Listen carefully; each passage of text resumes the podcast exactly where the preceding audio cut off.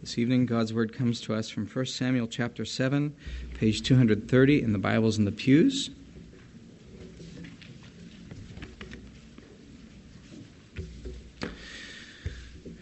Before we read and before we pray, maybe a, a little rehearsal of the events of 1 Samuel will help us since this is a history. Maybe you remember the wonderful Hannah praying and pleading for a son. Hers is the first prayer in the whole of this book. We'll find the second this evening. She prays, she pleads for a child. God answers. Hannah rejoices in the victory of God, not just over Peninnah, but over all the enemies of God, who has given a son to rule. And then we read about Samuel growing up, hearing the voice of the Lord, the word of God coming to the people of Israel, but God's people, heart of heart, heart of ear, don't hear it. They're not really interested in God's prophet whom he's raised up. And so instead of going to the word and to the testimony, they take the ark of the testimony and run with it into battle against the Philistines, hoping that, like some sort of a, a charm, an amulet, the ark will protect them from harm and bring victory over their enemies. But God is not to be treated like that. And so they are utterly overwhelmed. The ark is taken. Israel's defeat is astonishing. There's great sorrow on their part. But meanwhile, as the Philistines apparently win the battle, they find out very quickly that their gods have no protection against the God of the Exodus, against the God who brought down the gods of Egypt. And so Dagon falls, and the Philistines begin to fall to apparently the bubonic plague and the mice. And finally, the ark, with much rejoicing on Israel's part, is returned and Israel still hasn't learned the lesson. And so, looking into the ark, looking into the secret things of God, irreverently treating God's things once again, they are struck, just as the Philistines were struck. And so we find them. 1 Samuel 7 1. 20 years lamenting after the Lord. Let's pray and then we'll read. Father in heaven, we praise you that you are the God who knows our sins and yet in grace and love does not reject us, but would teach us to hate them because we have something, because we have someone so gloriously better the Lord Jesus Christ, our King our Prince and Savior, our Judge, we pray, O Lord our God, acknowledging that just as Israel was, so by nature are we, undeserving that we should ever approach you because our sins take such hold on us. And we feel that cycle, that terrible vacuum of the book of Judges in our own hearts and in the life of the church. And so we pray that you would send forth your light and your truth, that your word would come again to your people, that Jesus, by the word, would rule us, your spirit conquer us, giving to us that repentance which you seek, that faith which is necessary for our salvation, and that joy that is the certain result of your judgment. Draw near, we pray. And with trembling we ask, draw near in judgment and in mercy. Hear us, for we pray in the name of the Lord Jesus Christ. Amen. 1 Samuel 7, verses 3 through 17, page 230 in the Pew Bibles.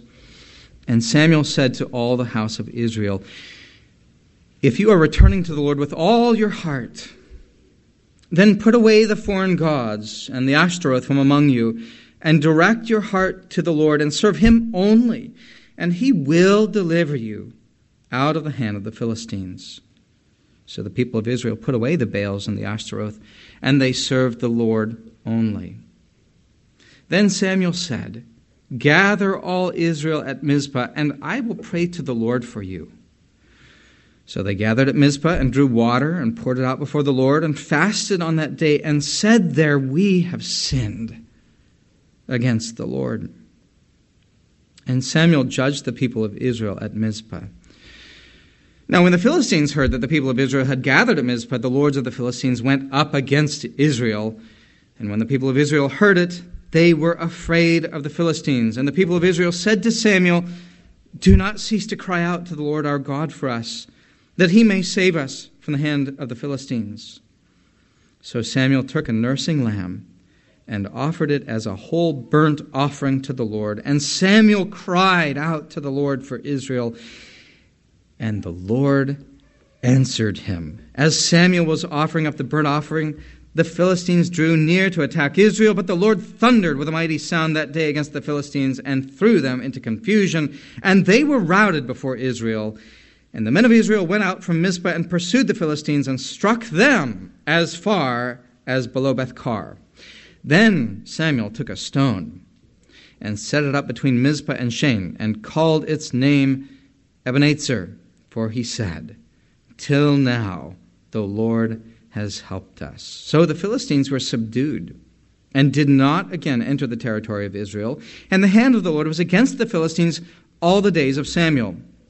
The cities that the Philistines had taken from Israel were restored to Israel from Ekron to Gath, and Israel delivered their territory from the hand of the Philistines. There was peace also between Israel and the Amorites.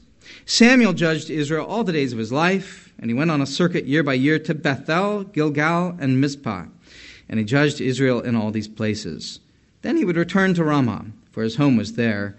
And there he also judged Israel, and he built there an altar to the Lord. This is God's holy and perfect and necessary word.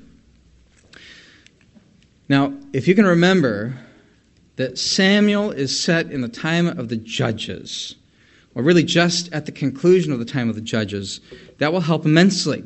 Did you notice that the word judge is used in our text?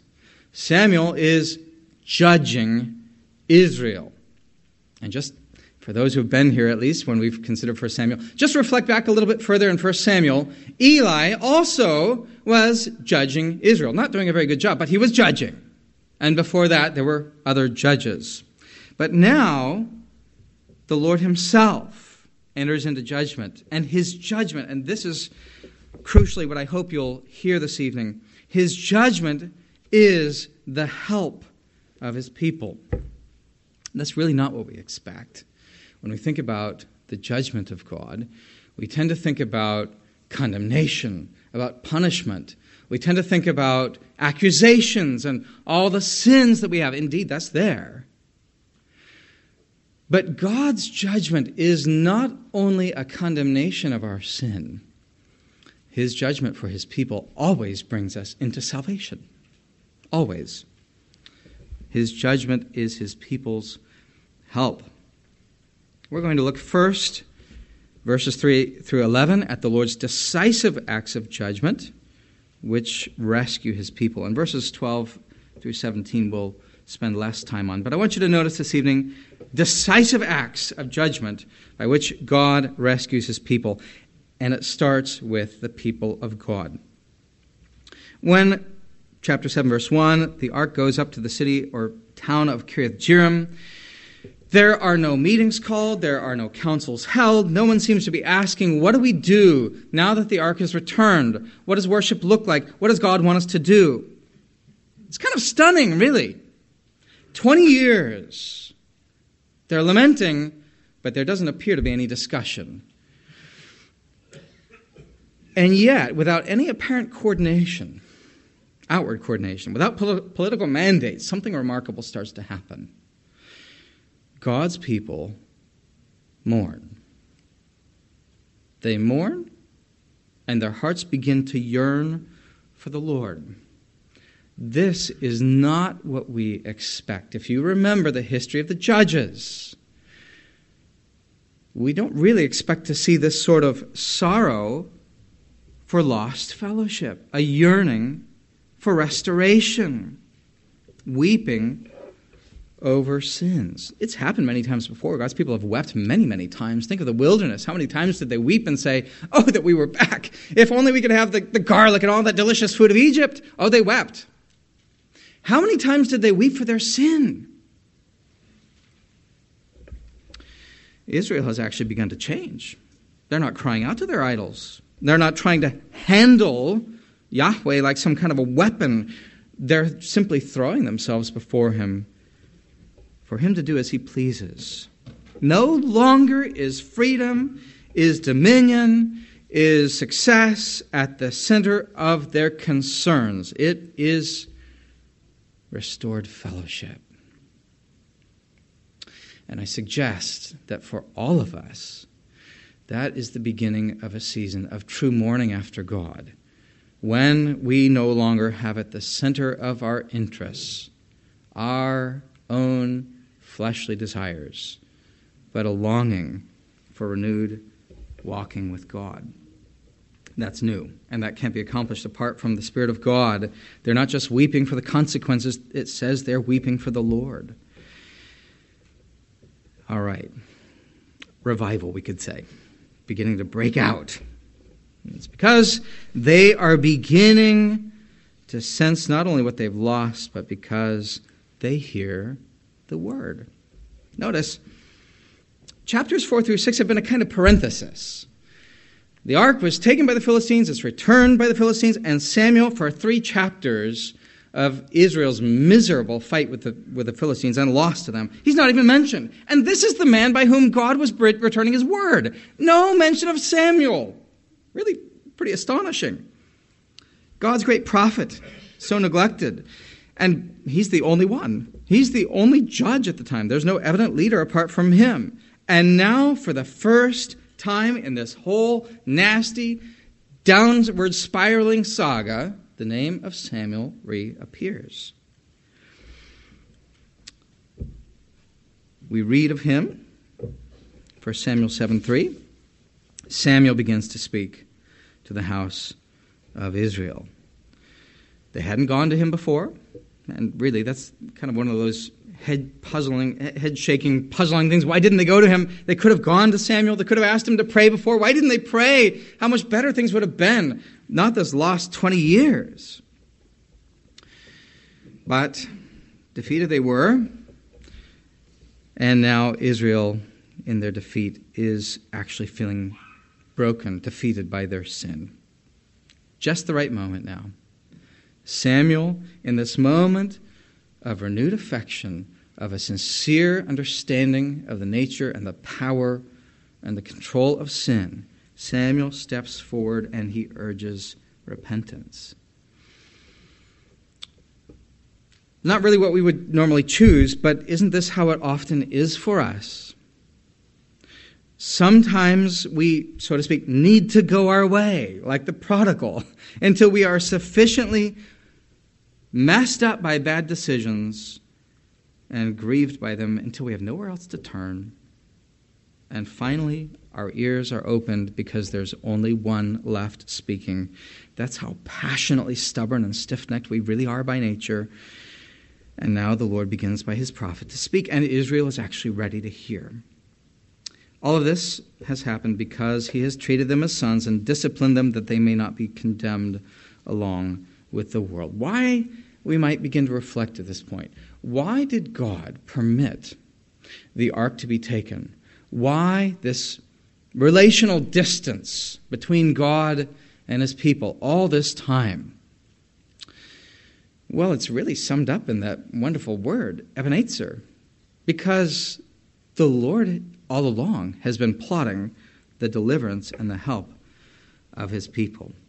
Well, Samuel begins to speak. He begins to take up his calling as God's judge, and he promises even that if Israel will indeed, with all their heart, that's the language of Deuteronomy 6, love the Lord your God with all your heart, soul, mind, and strength, with all your heart turn to the Lord, turn away from your idols. If you will indeed do this, then yes, the Lord will most certainly deliver you out of the hands of the Philistines who continue to oppress.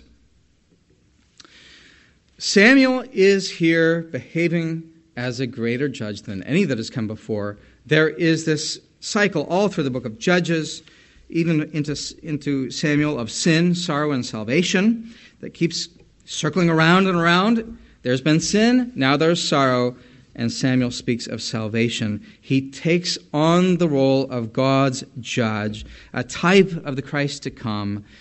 And he instantly becomes the central figure of Israel's politics by calling them to put away their foreign gods and making the promise plain that their deliverance is at hand. This is when we learn. It's a striking moment in the text of this narrative. This is when we really learn what is the cause, the direct cause, of the Lord withholding himself from his people. It's because his people have embraced other gods. Of course, not only graven images, the gods like Dagon that had fallen, the Egyptian gods, the Ashtaroth, but really an unbelief of the Lord and a reliance upon other means, other hopes, other designs. As Calvin says, our hearts indeed are idol factories. This is who we all can identify with. And astonishingly, a people so hard of heart, so inclined to turn in upon their gods, their false gods, and away from the only hope and help that they have, begin to put away their false gods. Notice what's happening. The kingdom of God is beginning to come with power. This is not just a narrative of a prophet and an ark and things going badly and maybe getting better and maybe not getting better. This is a narrative of a coming of a king. That is what Samuel is preparing us for the coming of the king. Yes, David to be sure, but the greater than David, the Lord Jesus Christ himself, to whom all the promises given to David, will finally come. The kingdom of God begins to work with power. Inwardly, the people of God feel the judgment of God. They recognize their sin. God's judgment begins to do what it always does to separate what is right, what is wrong, and to set right what is wrong, and to fix the idolatry that's in his people's hearts.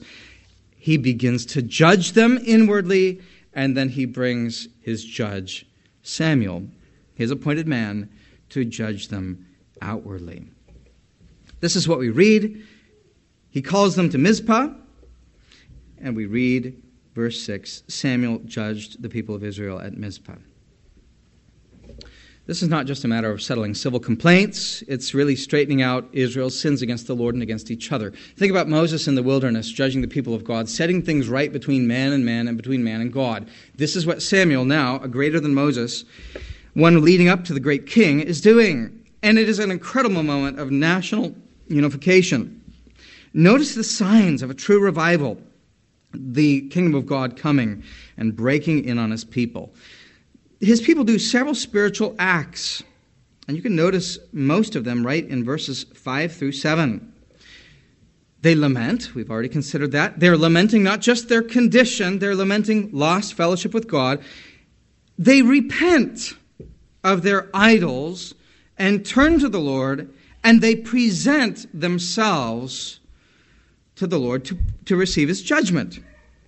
They gather at Mizpah, they gather to renew covenant with God, and there are specific acts of covenant renewal and worship in which they engage. Strikingly, the first one that's mentioned here is they draw water and pour it out. And this is one that is really difficult to understand. It's not something that I think commentators are agreed on. However, think about the washing of water that would happen when a priest would come near to God with a sacrifice. The priest has to be cleansed with water, the sacrifice has to be cleansed. God's people are coming to him, pouring out the water in an illustration of their need for cleansing. And at the Feast of Tabernacles during the time of the Lord Jesus, we find that this was indeed what the Jews would practice at that feast. One commentary says that it was at that feast an extraordinary ceremony about which the rabbis inform us drawing water out of the pool of Siloam and pouring it mixed with wine on the sacrifice on the altar. There is a symbolism here of the lament, of the grief, of the tears. There is a symbol as well of the cleansing of the Spirit by his being poured out through the sacrifice of Christ. Now, notice also the people of God fast. Second time in Samuel, we notice a fast. Who was the first person? Do you remember? It's Hannah. Hannah again fast. They confess. And they are very straightforward here. We have sinned against the Lord. This is revival. This is the kingdom of God. You want to know what revival looks like in the church? It doesn't look like, at least not initially, glorious heydays of the gospel breaking out and people coming to Christ from all over the place. It looks like God's people really, deeply lamenting. Shouldn't we pray for that? We should pray for this. But as we do that, we need to recognize that it doesn't look appealing to our flesh or to the world, does it? It looks rather like something to sneer at. Think about how many times the church, because of its open sins, is rightly criticized by the world. Oh, you bunch of hypocrites. I wouldn't go to that group. Well, listen to the words of 1 Peter chapter 4. Let none of you suffer as a murderer or a thief or an evildoer or as a meddler. In other words, it might really happen. But if anyone suffers as a Christian, let him not be ashamed, but let him glorify God in that name. For it is time for judgment to begin at the household of God. And if it begins with us, what will be the outcome for those who do not obey the gospel of God? It's a wonderful text. I'd like to explore it further, but just notice that wonderful statement for this evening. It's time for judgment to begin at the household of God. What does revival look like? When God's judgment comes to his church. Not just the judgment of punishment, but a judgment in which his church can openly recognize that despite our terrible, rotten corruption and sins against him, he still embraces us and disciplines us and draws us near as his children. Now, just ask your unbelieving neighbor if they'd like to attend one of those revivals. You'll get sneered at, I suspect. But what do you say when the world says, well, that just, why would I want to be involved in that? I, I think for starters, don't think that God's dealing with the sins and the hypocrisies of his church is going to stop with us. He is going to deal with all the sins of all peoples, and we just happen to be the example. You're next. Don't think that the sufferings of the church, either, as Peter describes it in verse 16 of chapter 4, don't think that the sufferings of the church for Christ are a sign that God is weak or that he's abandoned us. No, he has judged us in Christ, taken our wrath away in Christ, and in suffering determined to bring us into a much deeper and weightier fellowship.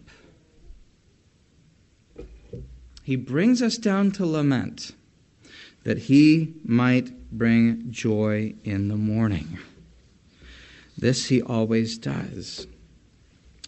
So, a simple question for us it's a corporate question, but it's also a personal and individual question. Do you really want to see God work in your life? Maybe we should start asking for repentance. Maybe we should start asking for more tears. Well, we're not stopping with tears.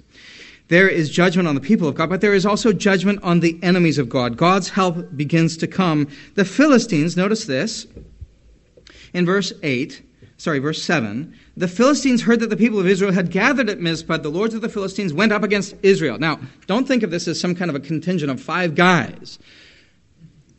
This is, quote unquote, the five armies of the Philistines coming up against Israel. Oh, and by the way, Israel was gathering for worship. Do you think they brought their weapons with them? Do you think they even had their weapons with them? They probably were mostly taken away. Well, just notice this how the world here is typified in the Philistines coming against the kingdom of God. They place their armies on a war footing because they perceive Israel's gathering to worship as the gathering of an army. I'm going to repeat that. When God's people gather in revival and lament and worship, it looks like an army. Interesting. Worship isn't neutral. Worship is war. We don't just come to enjoy fellowship. We don't just come to receive from Jesus. We come to gather at his side in opposition to all the powers of darkness.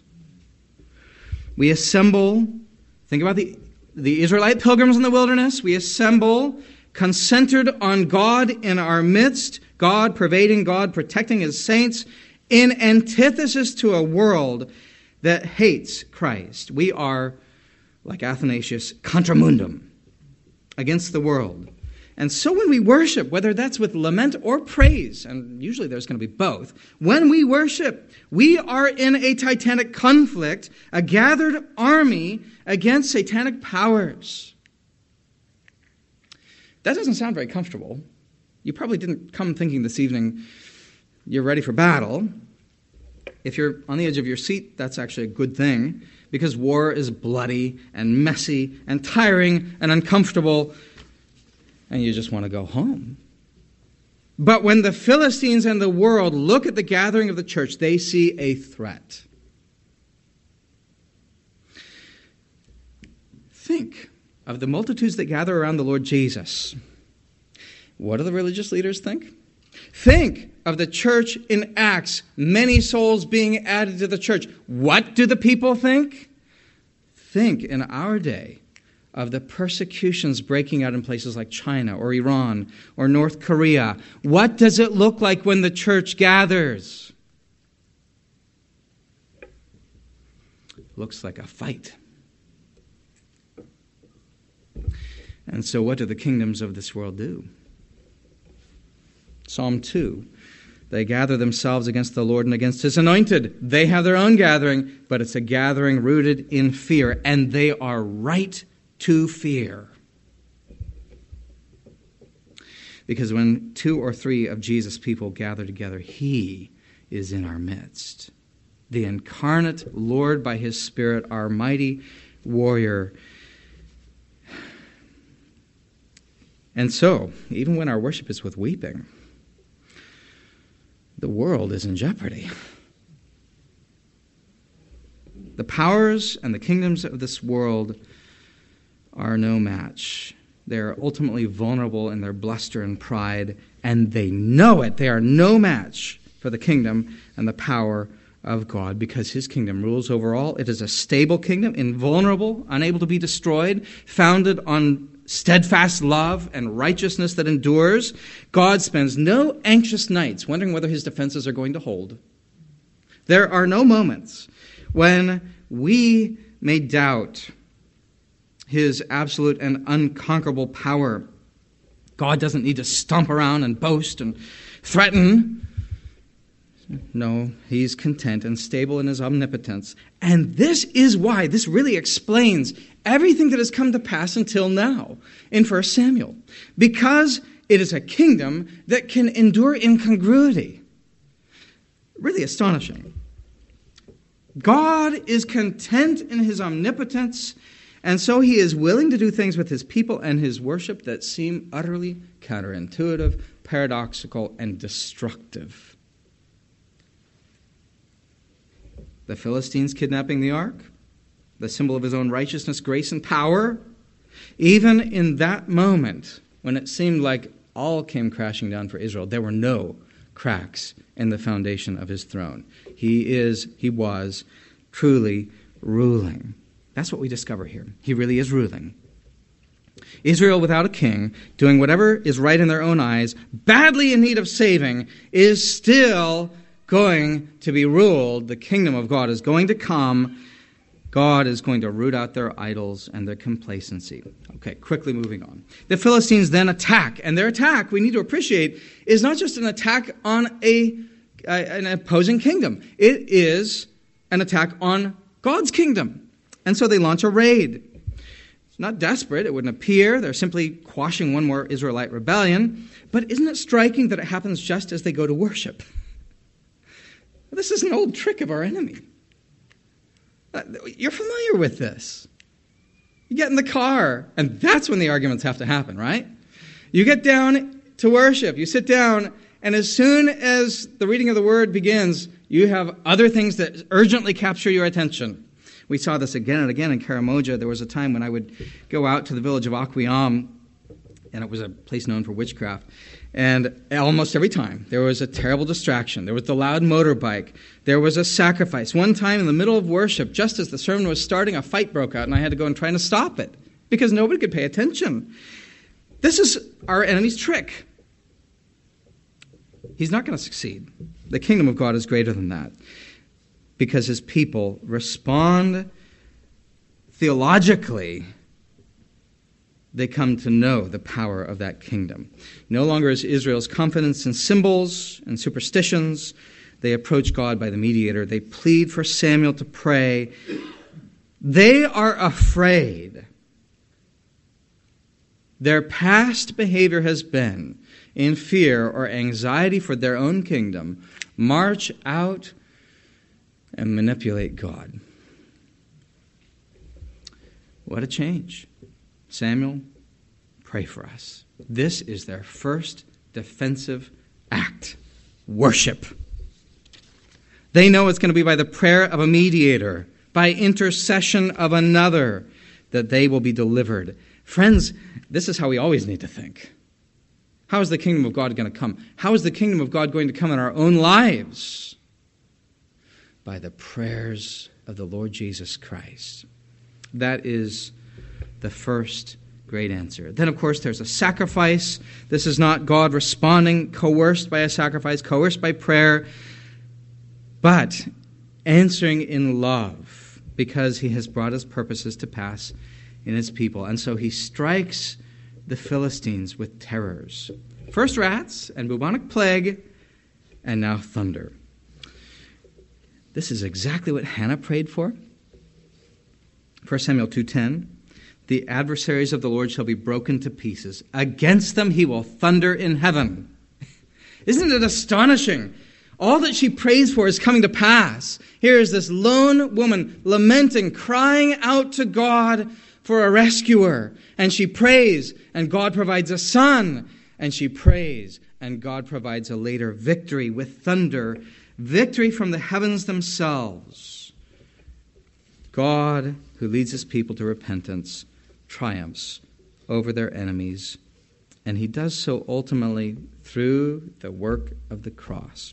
Very quickly, verses 12 through 17. There is also God's continuing acts of judgment that preserve his people. Of course, the wonderful stone, a war memorial is set up. When we think about war memorials in our country, we think about commemorations of victories or defeats. We think of those who gave their lives in sacrifice and service for our country. But Israel's memorials are different. This is a very telling and significant difference. They do not only commemorate victories and defeats, they remember what God has done and they give assurance of future help. As steady and firm as the rock itself, the monolith that Samuel sets up, or as Joshua sets up, the rocks taken out of the Jordan and placed inside the new, the new land. God promises to his people his help because his promises are laid in the bedrock of his gracious covenant, secured to us in Christ. Ebenezer. Up to this point, God has helped us. It's so astonishing. Samuel can say, not just, well, we made it this far, here's the boundary line. God sets up his, his line here. The Philistines can't cross this. He claims this area. All of those meanings are there. No, Samuel is saying, not only has God brought us to this physical boundary marker, but all the way along, when the ark was in Philistia, when Israel, in the time of the judges, was sinning and God sent saviors, all along, it was the Lord who was helping us. What a wonderful thing. Even the lament, even the humiliation of his church was God's help. Well, there's progress against the Philistines. They don't return, of course. And then there's the continuing judgment of God's prophet, a sort of wonderful demonstration that God is going to continue to judge his people in righteousness and uphold his promises. Samuel sets up a circuit. He goes around judging in all these different places year after year. The kingdom of God is indeed coming. I want to conclude with just a few observations briefly about the kingdom of God that we can see here. First, this that the Lord's rule in his people is evident when his people grieve for their sins. When the kingdom of God comes, it comes with sorrow for sins. It does bring joy in God and his righteousness, but it also comes with sorrow, with lament. When God intends to do a great work for his own name, when he intends to advance his kingdom significantly, he usually humbles his people.